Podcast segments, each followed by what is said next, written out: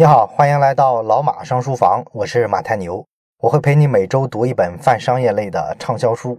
这周呢，咱们讲的书叫《从优秀到卓越》。这本书的作者啊，是咱们老马上书房的一个老朋友了，吉姆·柯林斯。之前呢，咱们讲过他的另一本书，叫做《基业长青》。那么，《基业长青》那本书呢，是柯林斯的成名之作。而今天咱们要讲的这本《从优秀到卓越》呢，是在《基业长青》之后。又一本啊，在全球范围内名气非常大的一本商业畅销书。那么从道理上来说呢，从优秀到卓越写在《基业长青》之后，那从逻辑上来说是《基业长青》的续篇。但实际上从这个内容上来看呢，从优秀到卓越更像是《基业长青》的一个前传啊。为什么呢？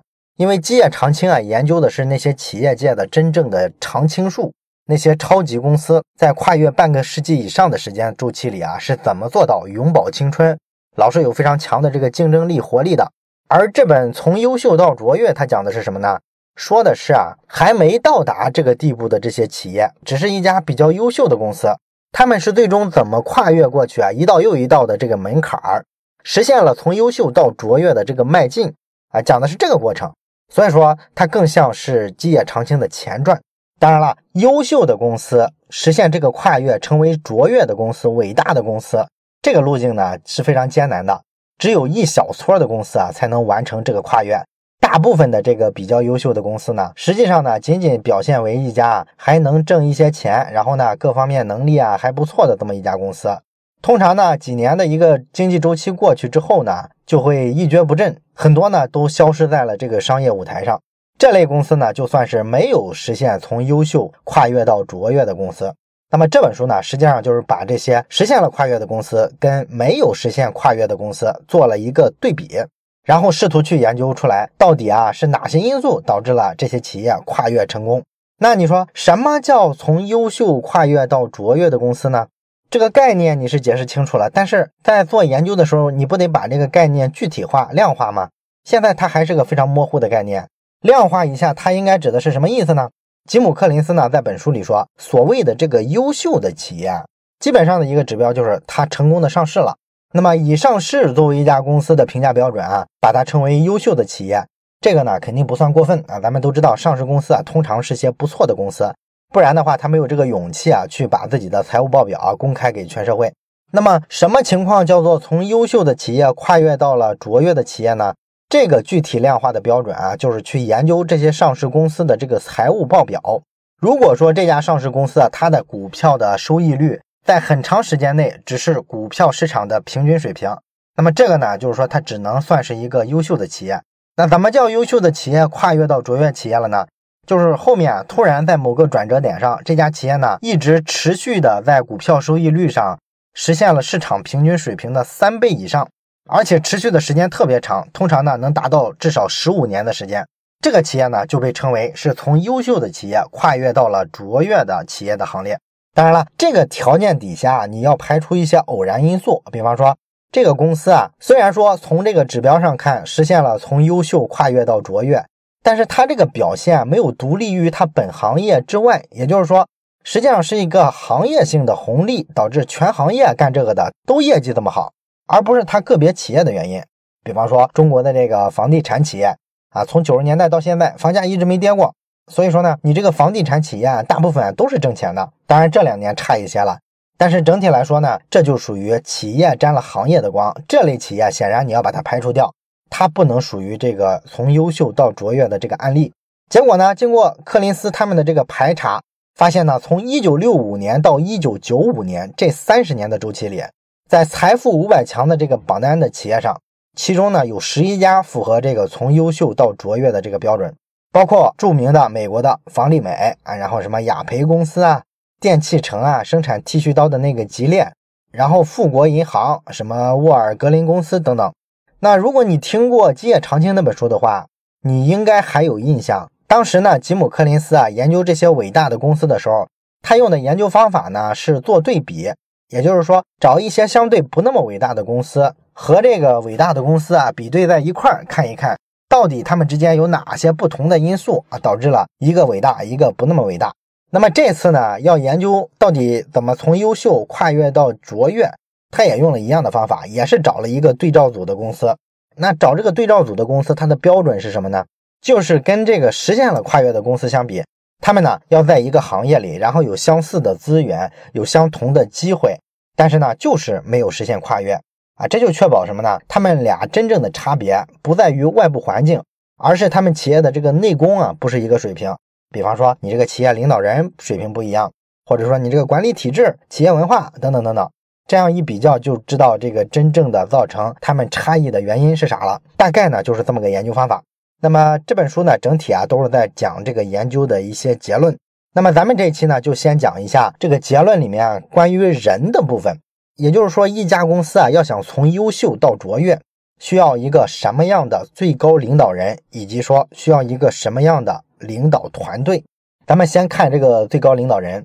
咱们知道，一家企业里啊。负责这个整体的管理的，一般来说是他的 CEO，也就是首席执行官。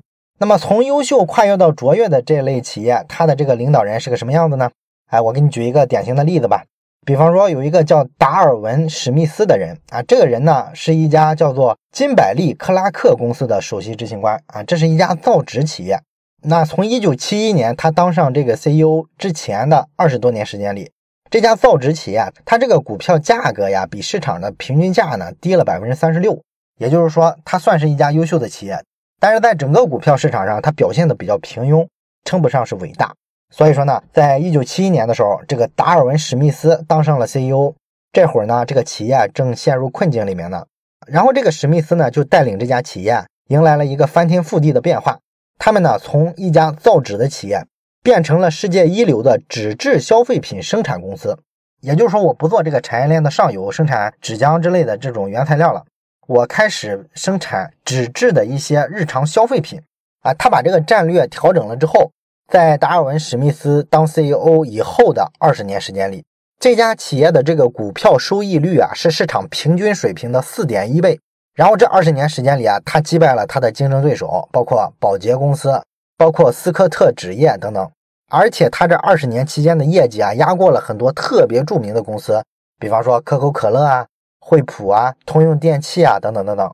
那这个达尔文·史密斯是个什么样的人呢？他的领导风格是怎样的呢？首先来说呢，他是一个特别低调的人，低调到什么程度呢？他经常和一些电工、什么水管工人之类的交流，跟他们能打成一片，关系非常好。一般的大企业领导不太可能干这事儿，是吧？然后在节假日的时候，这个达尔文·史密斯呢，经常会到他自己家的这个农场上去工作干活儿啊。他不太想把自己塑造成是一个英雄，或者说一个知名企业家的这么一个形象，非常的朴素。基本上呢，也不接受媒体的采访啊，也没有什么人会给他写人物传记，因为公众根本就没听说过这个人。哎，他是这么一种个性。但是另一方面来说呢，在他做事儿的时候啊，他又表现出非常惊人的意志力。因为咱们前面说了，他基本上算是重塑了金百利克拉克这家公司的整个业务主线。他决定不再做一家造纸企业了，所以说呢，把公司旗下的所有的一个又一个的造纸厂全部卖掉了啊。因为他通过研究发现呢，传统的这个造纸产业啊，像生产什么铜板纸啊、新闻纸之类的这种业务啊，很快会被世界淘汰，它肯定不符合产业发展的未来方向。这个从今天看来，咱们会觉得那谁都知道是吧？这个报纸、杂志，包括书刊的印刷，这个产业都在没落，没有人读这个纸质的东西了，都电子化了。可是，在七十年代的时候啊，能做出这个判断，其实非常不易啊。那会儿互联网之类的根本就还没兴起呢。所以呢，他意志力非常坚定的把所有的主业的这个造纸厂啊全砍掉，完了百分之百的要把公司的这个资源啊、精力啊投身到做纸质消费品这个领域来，这个非常的破釜沉舟。但是呢，可想而知，当时他面对的批评压力是非常大的。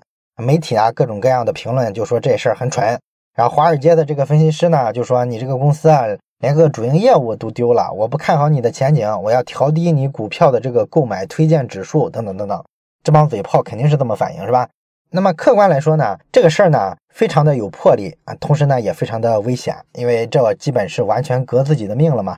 你把这个主营业务咔嚓砍掉。然后去赌一个未来的方向，大家都不知道这个方向到底行得通行不通。但是呢，就靠这种魄力，靠这种意志力啊，他们呢完成了这个华丽的转身。到二十五年之后，他们收购了自己最大的竞争对手斯科特纸业，然后在绝大部分的这个纸质消费品的这个产品里面，他们压过了宝洁公司。那么在这个案例里面，这个企业的领导人达尔文·史密斯呢，就是一个非常典型的从优秀到卓越，实现这个跨越的所有企业领导人的一个风格。哎，很奇怪，这类企业的领导人基本上是一个模子刻出来的，谦逊，同时又有非常强的意志力。啊，这个风格呢，其实不仅是说这个企业的 CEO 有啊，据我观察，很多伟人其实也有这个性格，比方说林肯。林肯就是一个非常谦虚、非常羞涩的这么一个个性，举止上呢，别人都觉得这个人啊呆呆的、傻傻的、笨笨的。但是呢，他意志力呢又非常坚定。当年呢，为了反对国家分裂，毅然发动一场内战啊，没有意志力的人是下不了这个决心的。所以呢，这类人啊，他们在带领企业实现跨越的时候，就能起到一个举足轻重的作用。而这个跟实现了跨越的公司对比的对照组的公司，吉姆·克林斯他们这个研究团队呢，就发现。他们这个领导人啊，就是走了完全另外一个极端。他们的领导人的特点是非常的高调，然后呢，甚至经常的有些夸夸其谈。比方说，和这个金百利克拉克这家公司对照的公司，就是他后来打败的这家斯科特纸业公司。这家公司的这个 CEO 呢，名字叫做阿尔邓拉普。这个邓拉普呢，他是个特别喜欢吹牛的人。他曾经说呢，自己带领着这家公司啊，做出来的业绩啊。一定会载入美国商业史册啊，成为世界造纸史上最成功的公司之一。那么他在任期间干的主要事儿呢，就是给这个公司的这个员工啊进行了一次大裁员，然后呢把研发费用啊也削减掉一半。这样呢，咱们都知道会出现一个什么结果，就是你这个财务报表上成本这一项会大幅降低，然后这个利润空间会变大。所以说你这个财务报表非常好看啊，股价呢就能做上去。那这么干的目的是什么呢？啊，其实他的目的啊，就是把这个公司啊回头给卖掉。这财务报表好看了，不是容易卖个好价钱吗？然后通过把企业卖掉之后啊，他个人啊赚了一大笔钱啊，这就是他干的事儿。他似乎呢没有那个很坚定的意志，说我要把这家公司啊长期做下去，做成一家好公司，能挣钱的公司。他的目标呢，似乎就是挣一票啊，赶紧跑啊，挣个快钱拉倒。那么在这个对照组的企业里啊，有三分之二以上的企业。他的领导人啊，都是这个风格，夸夸其谈，以自我为中心，然后呢，也没有表现出有足够的决心和意志力啊，准备帮助企业去攻坚克难，带领企业呢走向卓越。这两类领导人呢，会形成一个鲜明的对比。那么，吉姆·柯林斯呢，在书里对于他们做事的这个方法论上的不同啊，有一个形象的比较。他说，这两类人啊，不同的方式在于他们是看窗户还是看镜子。这什么意思呢？就是说，一个公司如果遇到说做出了很大的业绩的时候，别人都会去恭喜这个 CEO，都会说：“哎呀，你看你带领公司做出这么好的业绩，你真厉害。”这时候呢，这个实现了从优秀到卓越这个跨越的这些公司，他们的领导人呢，通常都会很谦虚的说：“不是，不是，这不是我做出来的，是我的同事们、我的团队、我的合作伙伴支持，大家做出来的成绩。哎，其实我什么都没做。当然，这个东西不是说他故意唱高调、故意假客气。”就是真的，他这么认为。哎，他们这种看法呢，就被称为是往窗户外面看，也就是说，有成绩了要看看外边的其他人，这是其他人的功劳。那么相反的情况，如果说企业遇到了问题，遇到了失败挫折，这时候呢，他们又会选择照镜子啊，照镜子是看自己嘛。那么实现了跨越的这个企业的领导人，他会照着镜子说：“你看，我有这么多缺陷，我做了这么多的错事儿，都是我造成的，企业没有走出困境。”我一定要改进，我要提升，带领大家往前冲，这是照镜子的思维啊，给自己挑毛病。而对照组的这个企业呢，他们的做法是截然相反的。有成绩的时候啊，他们会去照镜子，觉得我真厉害，我取得了这么大的成绩。而企业做坏了、失败了的时候呢，他们又会去看窗户外面，觉得这都是别人的错啊，是经济大环境不行啊，供应链的合作伙伴不给力，员工的素质不够高，等等等等。你看啊，这个写照是在讽刺谁啊？我觉得特别像美国一个特殊的阶层，叫职业经理人。美国这个职业经理人啊，很吃香，但实际上呢，是一个非常奇怪的这么一个阶层。职业经理人大部分是很难成为优秀的企业家的，主要原因呢，就是他们都不愿意委屈自己啊，都想让自己的利益呢最大化。有些人呢，去接管一家大企业的这个 CEO 啊，就是赤裸裸的为了钱啊。当然了，一般干到世界五百强企业 CEO 这个层面的话。这些职业经理人啊，通常来说不只是为了钱了，因为他们通常都很有钱了已经。但是他们在其他方面的思考问题的这个逻辑啊，跟为了钱其实是差不多的。也就是说，都是从个人出发。比方说，有人追求的是什么呢？是名誉啊，有人追求的是什么呢？是社会地位，也有人呢追求的是公众的追捧，还有人呢追求的是这种权力控制欲。不管是追求这些东西，还是追求钱，其实都是一样的。这不都是从个人出发吗？是你想要实现一个什么东西，所以呢，你去做这个职业经理人。而真正的这个帮企业啊实现从优秀到卓越这个跨越的企业家，为什么说他是谦逊同时有意志力的呢？因为要做到这种跨越啊，这个人必须是欲望野心非常低的，他要持续的去反思自己、反省自己，让自己首先进步，然后呢，不停的去攻坚克难。这个过程中，他完全是以一个团队、以企业这个集体的利益为重的。只有这样呢，你才能做出卓越的成就。而且说来呢，这些实现跨越了的企业，通常来说，他们这个基因里啊，就比较不喜欢这些外来的职业经理人。在吉姆·柯林斯挑出来的这十一家实现了跨越的公司里面，有十家的 CEO 呢是从公司的内部提拔出来的，而对照组里的这个公司啊，他们呢去外部啊寻求支援，找外部来的这个职业经理人的次数是实现跨越公司的六倍以上，所以这就是一个差别啊。这是咱们说的第一部分，关于这个从优秀跨越到卓越的公司，它的最高领导人是一个什么样的特点？那么接下来呢，咱们说本期节目的第二部分内容，就是除了这个最高领导人之外呢，还有一个管理层啊，啊，包含高管呀、中层这些管理团队，在成功的企业，它应该是个什么样的特点呢？那么咱们大部分人所在，或者说你曾经所在的这个公司啊，我相信咱们选人的逻辑通常是这样的：首先呢，公司做了一个决定，哎，我们要上某某一个新项目，然后我们给这个新项目呢做一个定位，设定一个目标、一个愿景或者一个战略。然后呢，我们再去招人。哎，我们要做这样一件事儿，哪个人适合干这个事儿呢？我们就面向公司内部和社会上广泛的去撒网，去找人才。这是我们常见的一种逻辑，是吧？而从优秀跨越到卓越的公司，他们选人的逻辑呢是恰恰相反的啊？为什么呢？因为他们会先把人选出来，然后啊再去确定你要做一个什么项目，要带领大家实现啥目标，要走向何处。也就是说，它是让项目去适应人，而不是咱们大部分公司做的那样，让人去适应项目。所以说呢，从优秀到卓越，需要先选人，然后再做事儿。你想想为什么会这样？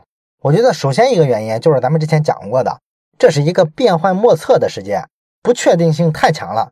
你确定的这个项目方向啊，其实没什么意义，很可能它就是错的。你按这个错的方向去挑了一个人来，你可以想想。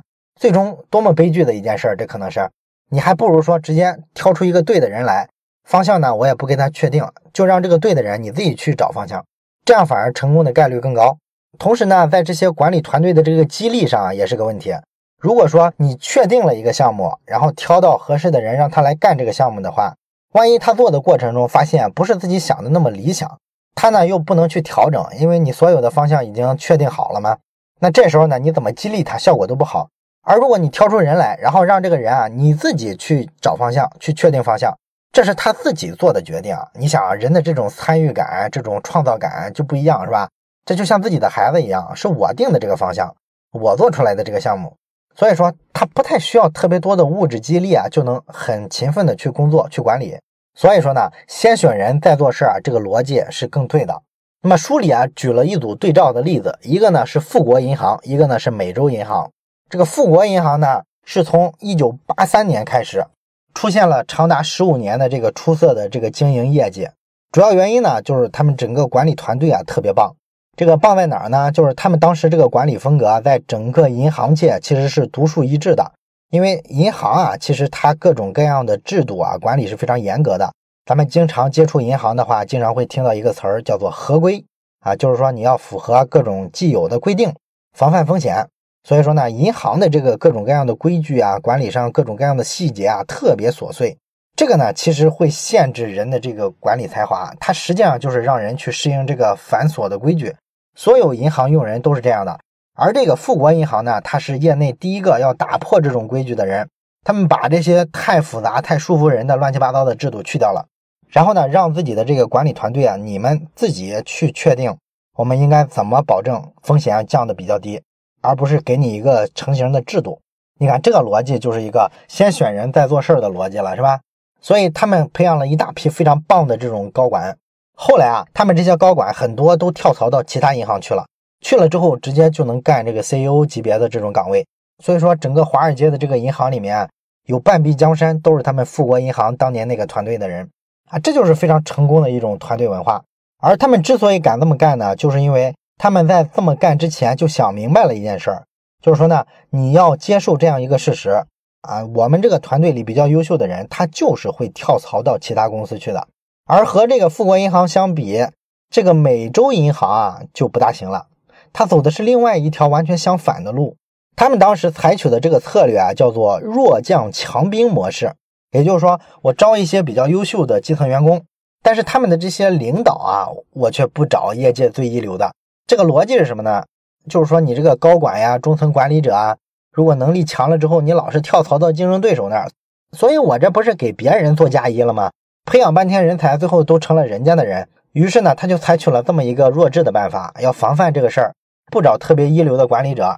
然后不是一流的管理者，你想想他平常是个什么管理风格？那肯定是对上层唯唯诺诺嘛，是吧？你说啥我就按啥执行，领导说的都对。你最好给我个很条条框框的东西，让我直接去做，不要让我独立思考。平庸的领导不一般都是这个特点吗？但是问题在于，你领导的管理能力一般，那底下的员工你想想，他能服吗？这个模式怎么持续？是不是？底下人很快就吐槽自己的领导啊，妈呀，你是个机器人嘛？什么独立的创建、独立的思考能力都没有，所以说优秀的人啊，后来逐渐就都流失了啊。所以说这个模式啊，失败就失败在他先确定做事的方式，确定了一个方向，我们要防止人才流失，然后招来的人呢，又是去符合这个规定的，而不是让制度去适应这个最一流的人才。所以这个美洲银行后来就越做越垮。那么这个看法非常重要啊，因为它可以推翻我们很多流行的结论。你比方说，咱们现在经常听到这个公司的人啊谈怎么激励公司的这个高管、中层管理者，好多人呢经常讲，哎，你要给这个期权啊，让他分享公司发展的红利。也有人讲呢，给期权啊，这个其实比较贵，你应该给这个管理层啊，给他更高的工资，让他能直接从金钱里得到激励啊，等等等等，说法各种各样的都有。那这些说法你觉得他对吗？其实也不在于对错了，这个说法本来就没啥意义。吉姆·柯林斯通过他的研究认为呢，这个薪酬的方式啊，你是期权呀，是分红啊，还是说给更多的现金的工资，其实并不重要，因为他没有发现这种不同的薪酬方式和企业未来能不能从优秀走向卓越这两件事之间啊有关联，根本就不是因果关系。吉姆·柯林斯认为呢，我们应该啊跳到一个更高的层面来思考这件问题，关键呢并不在于怎么给。给谁其实是一个更重要的问题。你严格筛选，找到最一流的人才，不管最终是用了哪种薪酬方式，这个人都会干得很出色。而你挑的人不行，你用哪种方式，你不管是期权还是分红都没用，他都是从个人出发，根本就不会带领公司从优秀走向卓越。所以，柯林斯认为啊，整天去争论哪种薪酬方式更好，没有任何意义。你不如想想啊，怎么招到更合适的人。那怎么才能选出更好的管理人才呢？呃，书里呢，柯林斯啊也给总结了三个选人的原则。第一个原则叫做宁缺毋滥，也就是说，你只要找不到合适的人啊，就不要说因为人手太紧张了就放松标准去招一个差不多的先用着，这个不行。柯林斯认为呢，这样会导致你团队的整个氛围都被破坏了。你想成为一家卓越的公司啊，就必须克制住这种短期增加人手的这种冲动，不能降低自己的标准。第二个原则呢，就是一旦发现需要换人了，也就是说某个人可能不合适，那么当机立断啊，千万不要拖。即便说这个人是什么呢？是公司当年啊创业时候的元老，那也不行。虽然说这个人啊没有功劳也有苦劳，你把他解雇掉呢，会让他非常的伤心。同时社会上的人呢也会说你啊卸磨杀驴，过河拆桥。但是呢，即便这样，你还是要忍住，一定要把这个人啊尽快的换掉，要当机立断。公司如果背上太多的感情债，其实是没法从优秀走向卓越的，因为这样的话，这个人力资源的效率太低了，成本太高了，也很好理解，是吧？第三个原则，我想讲一下，就是你不能把这个杰出的管理人才用来救火，这是什么意思呢？我举个例子啊，六十年代的时候，美国有一家烟草公司叫做雷诺烟草，它做的主要的香烟品牌呢，就是骆驼香烟啊，好多人都抽过，是吧？然后跟他竞争的当时主要是一家叫做飞利浦莫里斯的公司，它的这个产品的品牌啊，就更多人抽过了，是万宝路。那么这个飞利浦莫里斯公司呢，是一家实现了从优秀到卓越的公司，而它的竞争对手生产骆驼香烟的这家公司啊就不行。差别在哪儿呢？